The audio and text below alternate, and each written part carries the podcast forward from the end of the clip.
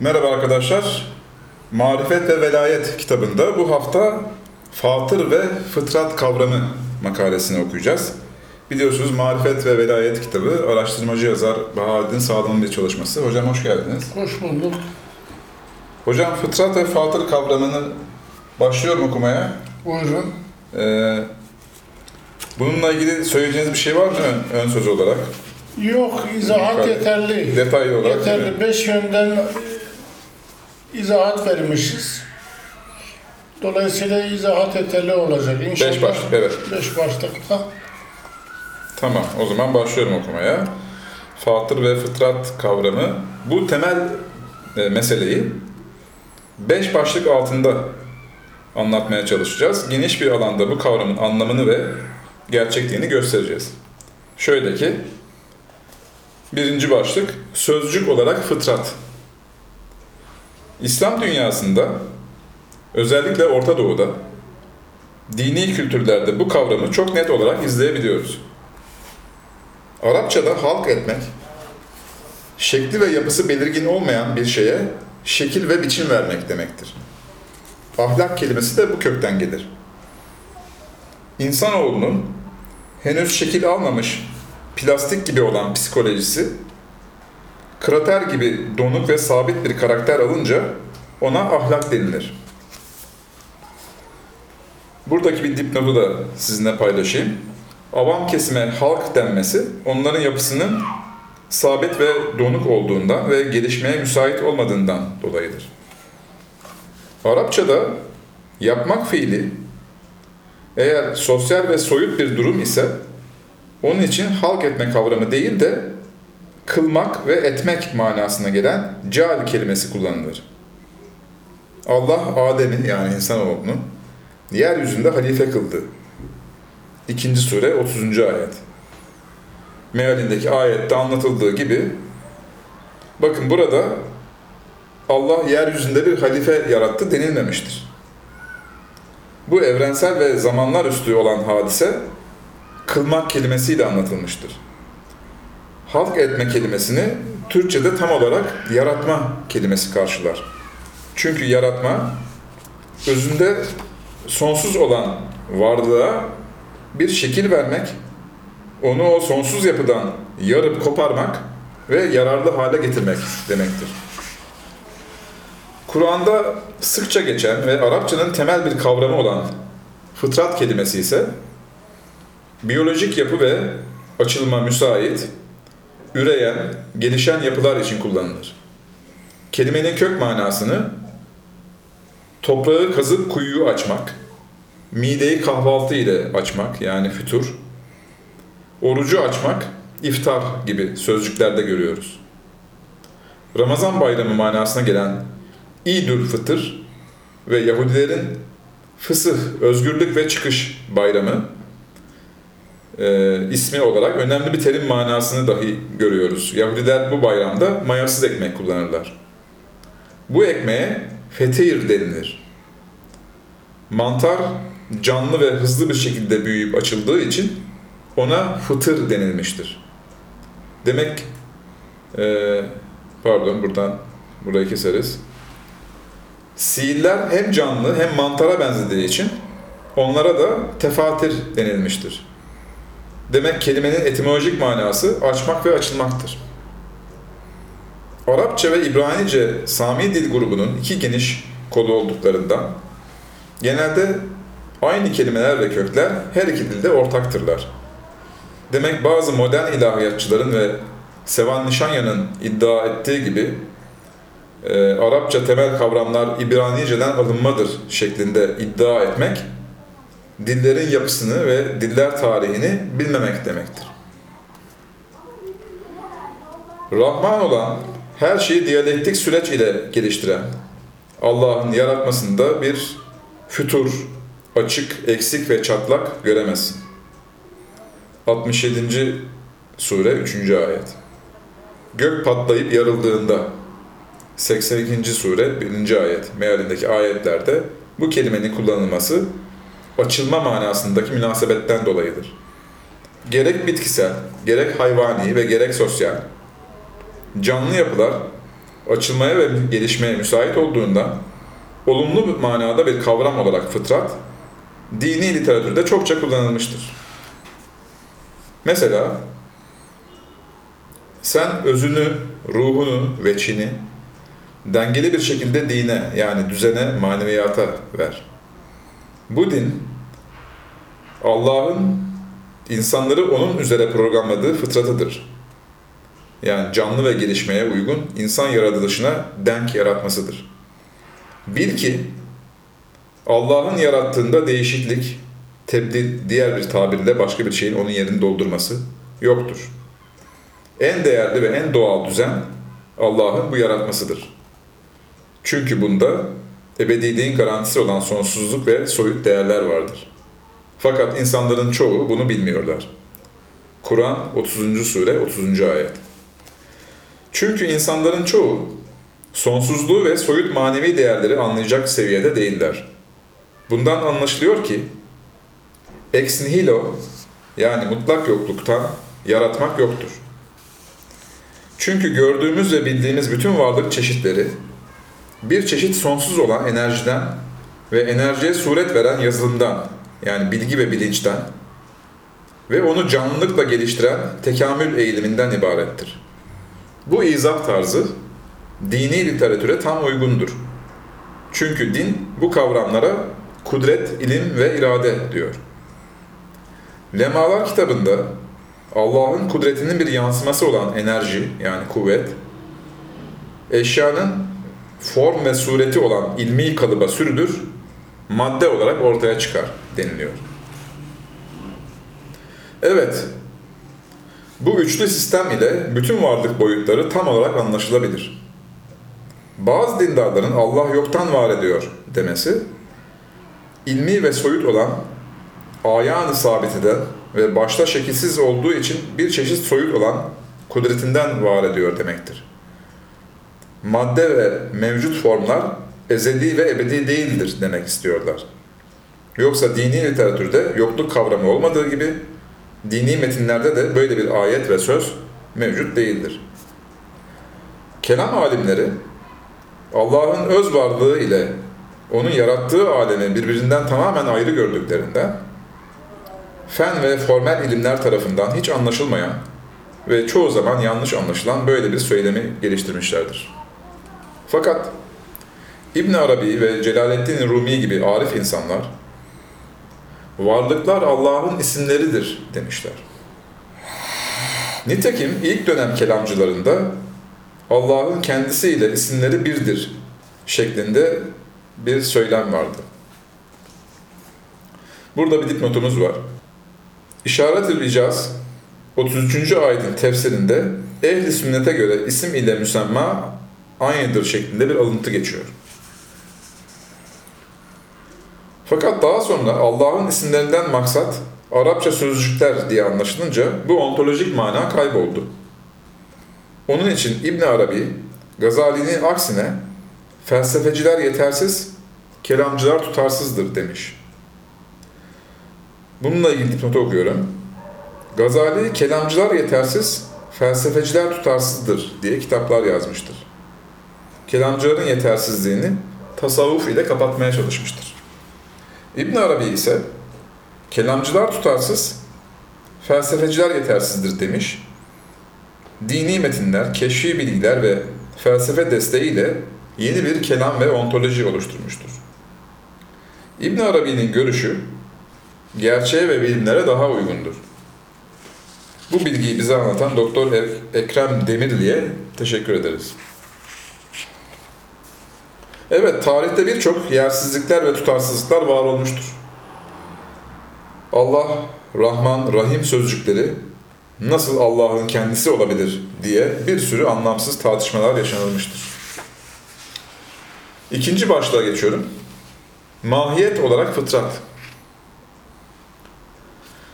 Fıtrat, her ne kadar daha çok biyolojik oluşumlarda kullanılan bir kelime olsa da, bütün varlıklar bir açıdan canlı olduğundan, bütün kainata da Allah'ın fıtratı, canlı olarak yaratması denilir. Evet, ilk patlama adeta sonsuz bir enerjinin açılımıdır. Bu enerji ilk önce madde ve antimaddeye ayrıldı. Simetrik bir yapı ortaya çıktı. Fakat bunun tam bir canlılığa doğru gelişmesi için bu simetride bir çatlak, bir açılım meydana geldi. Madde antimaddeyi imha etti. Bununla ilgili bir dip- dipnotumuz var. Madde ve antimadde ontolojik olarak birbirine karşıt değiller. Çünkü ikisi de madde ve somutturlar. Aralarındaki fark birisinde artı değer merkezdedir, diğerinde etraftadır. Demek somut olan maddenin asıl ontolojik karşıtı tam soyut olan manadır. Ayrıca diyalektiğin çatışmalı ve gelişmeli sürecinde zıtlar birbirini yok etmezler. Sadece birbirini tamamlarlar. Yani madde antimaddeyi destekleme yerine onu yok ettiğine göre bunlar birbirinin ontolojik karşıtı değildirler. Nitekim iyi kötüyü yok etmiş değildir. Çünkü iyi kötüyü yok etmez. Burada sadece daha iyi olan az iyi olanı yok eder. Ki kalite kanunu gereği olan bu durumu biz tabiat aleminde her zaman görüyoruz. Evet, her bozulma yeni bir açılım ve gelişmenin bir adımıdır. Yaratılışın ilk başından bugüne gelişine kadar trilyonlarca aşama gerçekleşmiştir.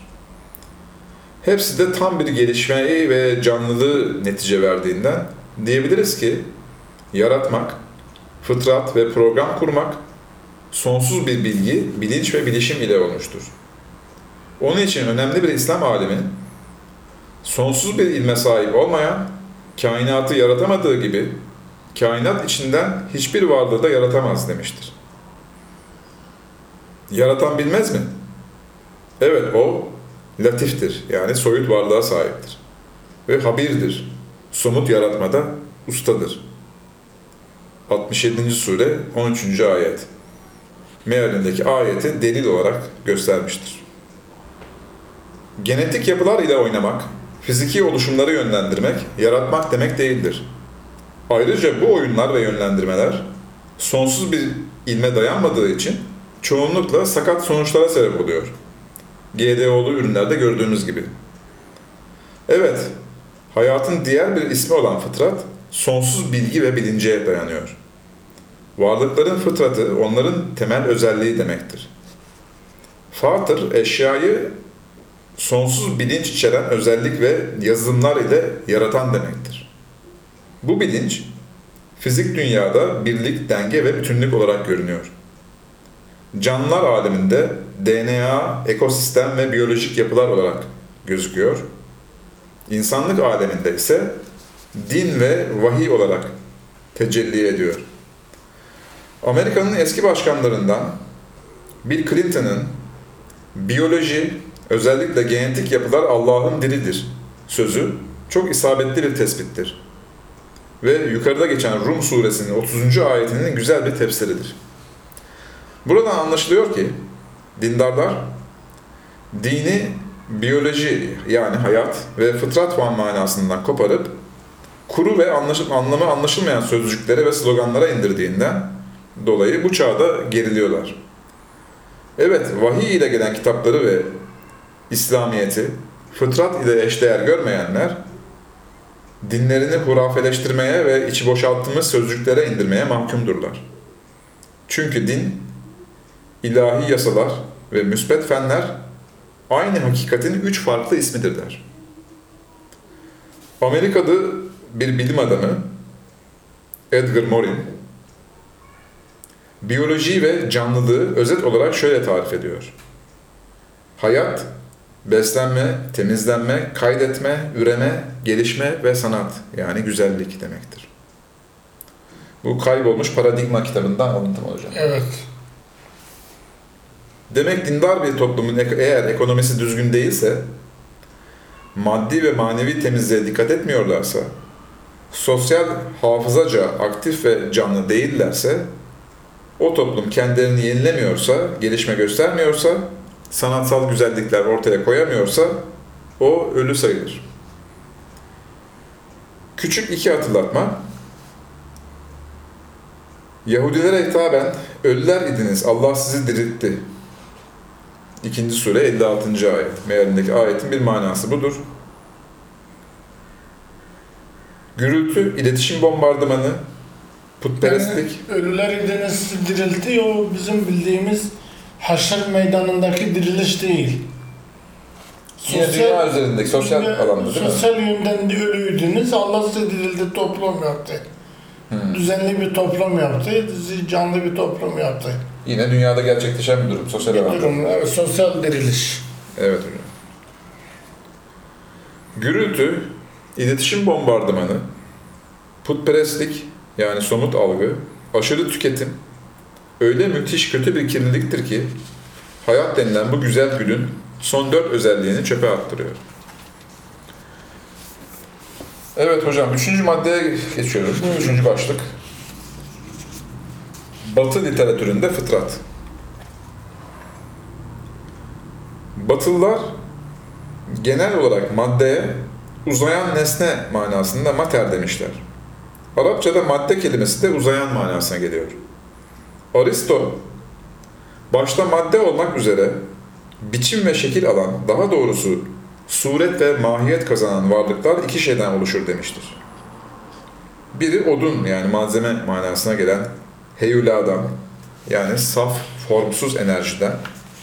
Diğeri bu enerji içine girip ondan oluşturduğu nesneye kendi özelliğini veren form manasındaki fizikten. Burada fizik eşyanın kütlesi artı formları demektir. Müslümanlar bu forma suret, Latinler buna natura demişler. Natura kelimesinin o etimolojisi yabani, doğal, avlanılabilir, nature, saha demektir. Nature nedir hocam? Av, av, Av mı demek? av, doğal yapı. Büyük bir ihtimal ile eşyanın ve e, nesnelerin form ve sureti olan ve eşyanın özünü e, oluşturan bir nevi ruhu olan psik, ruh ve psikolojik manasına, e, psikolojik boyut manasına gelen psike kelimesiyle aynı kökten gelmedir. Evet, fizik eşyanın maddesi artı görünen özelliği demek olan yazılımıdır. Bu yazılım ruhu olmayan varlıkların bir nevi ruhudur. Mesela kalemlik manası metal, plastik ve mürekkebe bir form verir, onun bir nevi ruhu olur. Bu yön aslında soyuttur ve soyut bir boyut olan nesnenin özelliğini oluşturur. İslam aleminde suret kelimesiyle ifade edilmiştir. Demek suret kelimesini fiziki yapıyı ve formu, biçim ve şekil kelimeleriyle tercüme etmek doğru değildir. Biçim ve şekli, suret ve psik. Doğru mu psik? Yani Psik, psik. Pisik değil mi? Biçim ve şekli, suret ve pisik kelimeleriyle değil de görüntü ve vizyon kelimeleriyle tercüme etmek daha doğru olur.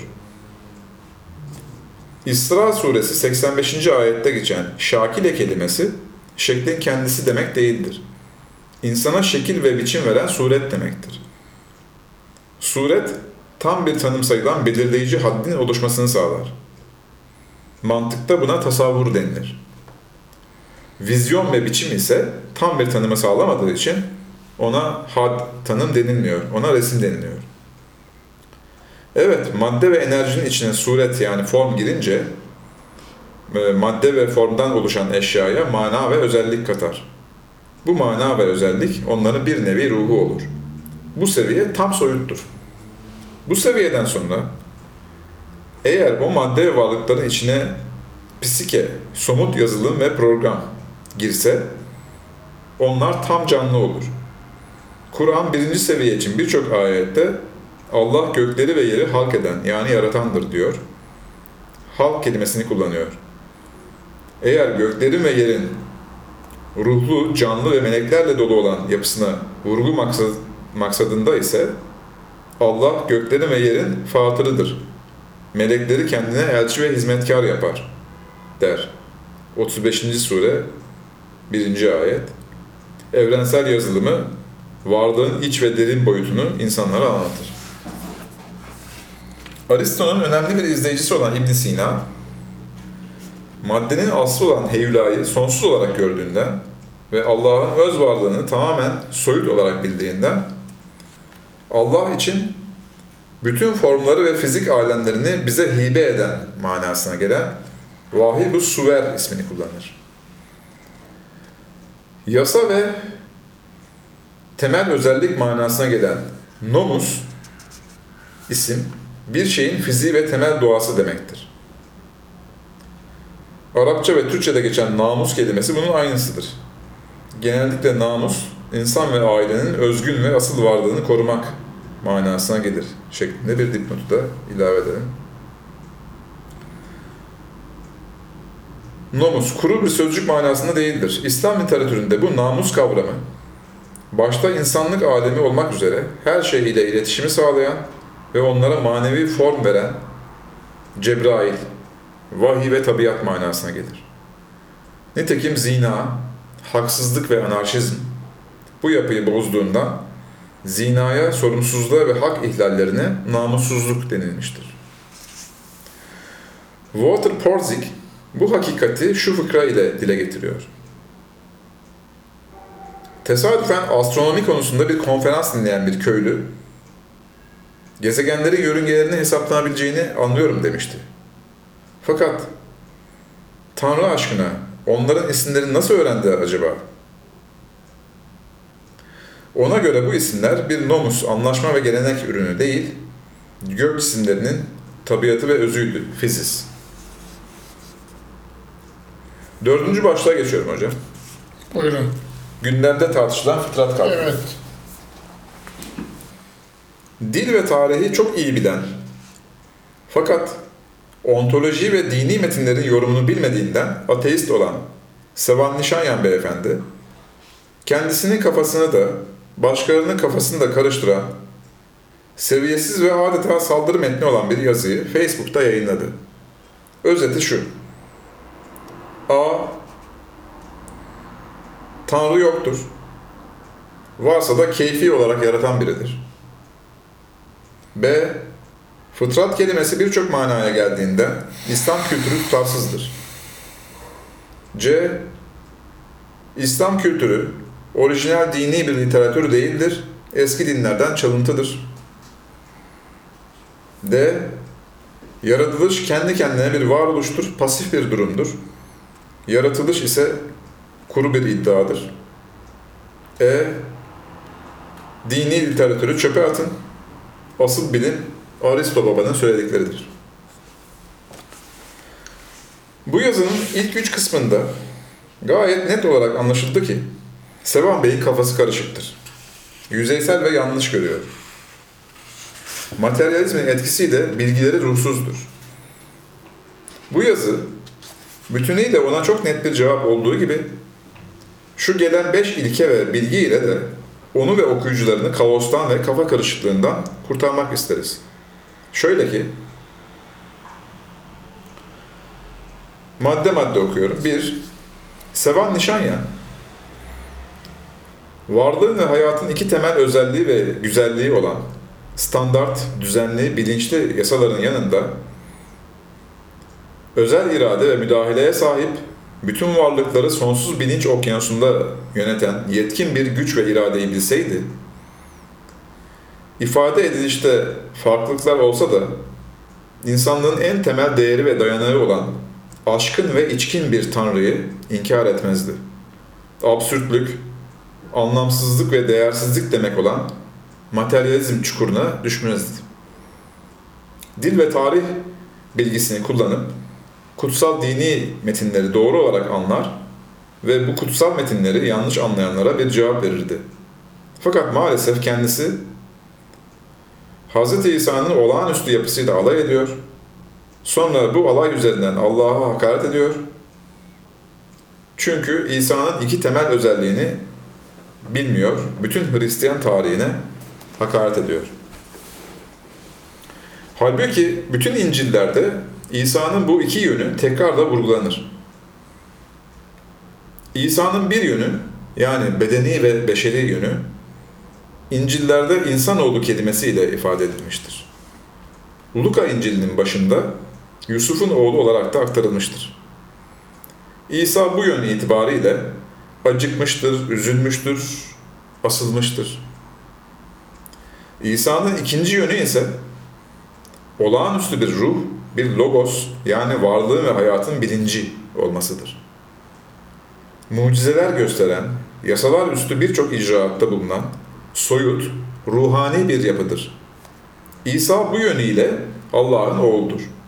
Yani ürünüdür. Nitekim Luka İncil'i birinci bapta İsa'nın soy kütüğü Adem'e varır, Adem ise Allah'ın oğludur denilir. Yani soyut ve manevi değerleri bilmek ile insan ilahi bir varlıktır. Evet, Ademiyet ile ifade edilen insanlığın dili ve soyut değerleri öğrenmesi, arketipal ve kolektif soyut bir yapı olduğu gibi, İsa, varlığın mantığı ve ruhu ile ifade edilen din ve vahiy de kolektif, evrensel, soyut bir ruhtur.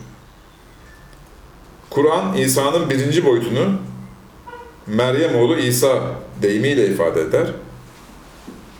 Onun ikinci boyutunu ise İsa Allah'tan bir kelime, söz, logos, mantık ve ondan bir ruhtur. Mealindeki ayet ile gösterir. 4. sure 171. ayet.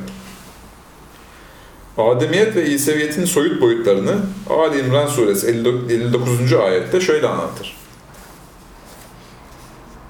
Allah katında yani soyut alemde İsa'nın yani dinin misali Adem'in yani dil ve medeniyetin misali gibidir. Onu topraktan yarattı. Allah bir şeye ol der, o şey tedricen verir. Allah Adem'e ol dedi, o da olu verdi denmesi gerekirken Kur'an bu 59. ayette Allah ona ol dedi, o da sürekli olu veriyor demiştir. Bu ise yanlıştır diyerek Arapça bilen bazı Hristiyanlar Kur'an'ı karalamak istemişlerdir. Ayetin tarih değil de evrensel bir hakikati anlattığını anlamamışlardır. Halbuki bazı apok... apok bir daha okuyayım burayı. Dilim dönmedi. Halbuki bazı apokrif İncil'lerde Adem İsa sayesinde ekmek yapmayı öğrendi mealinde bilgiler var. Evet, medeniyet ve düzenli hukuk içinde yaşamak, sanayi ve ticareti geliştirmek ancak semavi dinler İsa ile gerçekleşmiştir. Evet, tarihi geleneğe göre Hz. Meryem hiçbir insan ile evlenmemiştir. Fakat İncil'e, yani Matta İncil'i 13. bab, doğru mu okuyorum hocam? Evet. Matta İncil'i 13. baba göre İsa ile beraber dört, dört çocuğu daha vardır. İşte bu dört çocuk İsa'nın bu manevi boyutunun kardeşidir. İsimleri de şudur. Yahuda, Yusuf, Simon ve Yakup. Yahuda, kadim Yahudi kültürünü, Yusuf, Arap, İslam kültürünü, Simon, Avrupa medeniyet ve kültürünü, Yakup ise genel insani medeniyet ve kültürü temsil ediyor. Yani İsa'nın kardeşleri yok. Hazreti Meryem bakireydi. Öyle değil mi? Ama kardeşleri işte İşin İsa, maddi boyutu yani. İsa dindir, kardeşleri de diğer kültürlerdir. Diğer kültürler de dinin kardeşidirler, yabancı değiller. Yani İsa'nın ikinci boyutuna baktığımız İkinci zaman. boyutuna baktığımız zaman bu İncil'in bu babı anlaşılır. Evet hocam. Evet bu değerler aynen din gibi Allah'ın insanlığa bağışladığı rahmeti ve özel ikramlı bir ürünü ve ödülüdür. Bu medeniyet ve kültürler içinde Avrupa medeniyeti bir mum gibidir. İnsanlığı ilmen aydınlatmıştır. Simon kelimesi mum manasına gelmekle buna bir işarettir. Evet, Muhammed hiçbir felsefe, okul ve eğitim ile evli değilken, yani bağlı değilken, İsa gibi mucizevi bir Kur'an'ı doğurdu.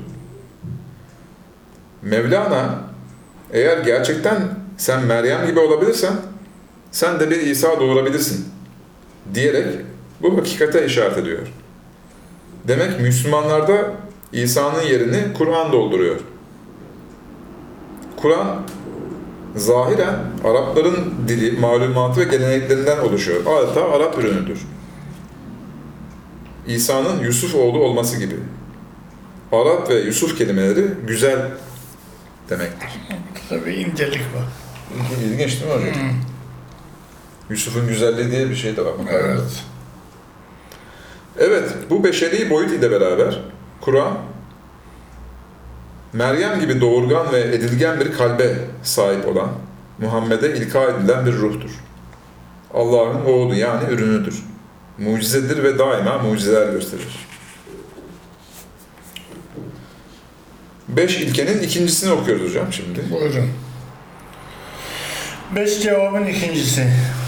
Evet. Sevan nişanına beş Sevan cevabımız nişanına, var. evet. İkincisi. Sevan Bey, böyle olağanüstü manaları bilmediğinden her arabayı kendi arabası sanan çocuklar gibi İslam kültürü çalıntıdır diyebiliyor. Yasalar ve o yasaların istisnai durumları gibi en temel bir bilgiyi bilmediği için bu şekilde çocuklaşıyor. Veya soyut değerleri bilmeyen bir avam gibi davranıyor. Üçüncü yanıt, dil uzmanı olduğu halde ya materyalizmin sonucu olan kafa darlığından veya cehaletinden neden bir kelimenin birçok manaya geldiğini anlamıyor. Misalimizde olduğu gibi fıtrat kavramının temel manalarını inkar ettiğinden basit dil ilişkilerini de anlamamıştır. Dörde geçiyorum. Yaratılış, yaratılış kelimesinin başka bir telaffuzu olabileceği gibi bu iki kelime eğer farklı ise Yaratılış aktif ilahi yaratma manasına gelir. Yaratılış ise aktif yaratma eyleminin edilgen şekli demek olur. Bir şeyin eğer edilgen şekli varsa mutlaka ona etki eden bir boyut da vardır. Sevan Bey maalesef Allah'ı yani aşkın ve gerçek ilkeyi ve yaratmayı inkar ettiği için bu basit dil bilgisini dahi bilememiştir. Ve sonuncu 5 ikinci maddeye geçiyorum. Bütün, bulma, e, bütün bunları bilmediği gibi değerli bir alim ve kaşif olan Aristo'nun fizik kavramını ve o kavramın soyut boyutunu anlamamıştır. Çünkü insan zekası ve düşüncesi öz yapısı itibariyle soyuttur ve soyutlama ile çalışır. Fakat materyalizmde soyut değerler olmadığında materyalist insanın soyutlama yeteneği kaybolur, zihni yeteneği ilkelleşir. Bu bölümde önemli bir hatırlatma. Eşyanın, canlıların özellikle insanın fıtratı sibernetik dengeye dayalıdır.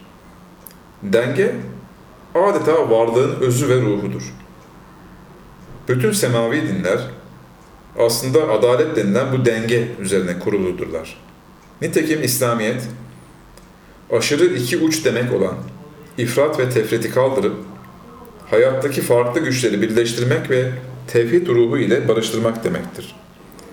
Bütün dinler aslında İslam'dır. Nitekim Yahudilik, devlet, hukuk ve şeriat demek olan Musa ile beraber, maneviyat, velayet ve bilgelik, Kohen demek olan Harun'a dayanır. Hristiyanlık da insanoğlu olan İsa ile beraber Logos, kelam ve ilahi mantık demek olan evrensel İsa'ya dayanır. Onun için İslam, vahiy ile gelen bütün semavi dinlerin ismi olarak kabul edilmiştir. Fakat zamanla ihtiyaca binaen Yahudilik genelde devlet ve şeriatı esas almıştır. Hristiyanlık da ruhaniliği ve İsa'nın evrensel manevi şahsiyetini esas almıştır. Demek her çocuk İslam fıtratı üzere doğar. Yani denge fıtratı üzere doğar. Sonra ana babası onu ya Yahudileştirir veya Hristiyanlaştırır. Veya mecusileştirir mealindeki. Hadisin manası budur. Hadis der ki, asıl ve doğal olan denge ve orta yoldur. Fakat insanlar genellikle uç taraflara, ifrat ve tefrite kayarlar. Demek bu hadiste Yahudilik ve Hristiyanlık dinleri kötüleniyor değildir. Sadece İslamiyet'in daha güzel ve daha canlı olduğu vurgulanıyor. Ki denge üzere yaşamak bu iki dinde dahi aslında vardır. Nitekim Yahudi ve Hristiyanların Mesih'i beklemeleri bunun ifadesidir. Ayrıca İsevilik, Yahudiliğin manevi ve ruhani eksiğini kapattığı gibi, Protestanlık da Katoliklerin dünyevi hayat açığını kapatmıştır. Genel manada İslam dünyaya egemen olmuştur. Evet, bugün de genel manada İslam dünyaya ege- egemendir. Çünkü Allah'a inananlar inanmayanlardan çok daha fazladırlar.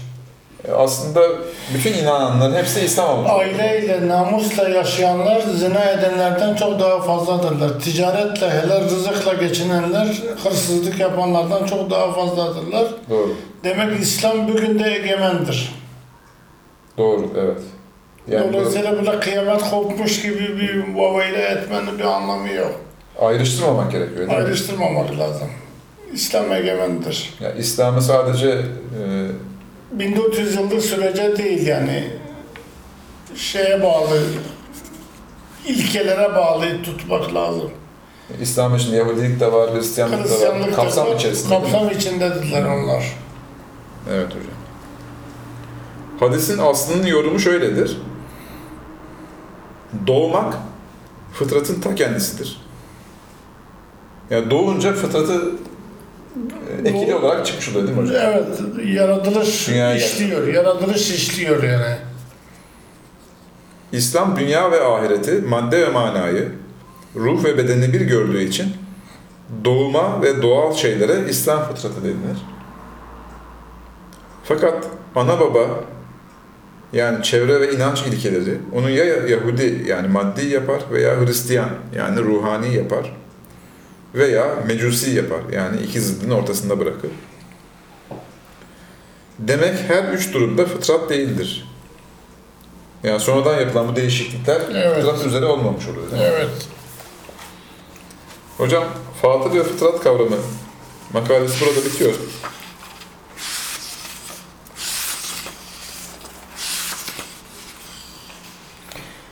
Toplam 5 maddelik bir makale. Beşinci maddemizi ayrı bir program yapalım.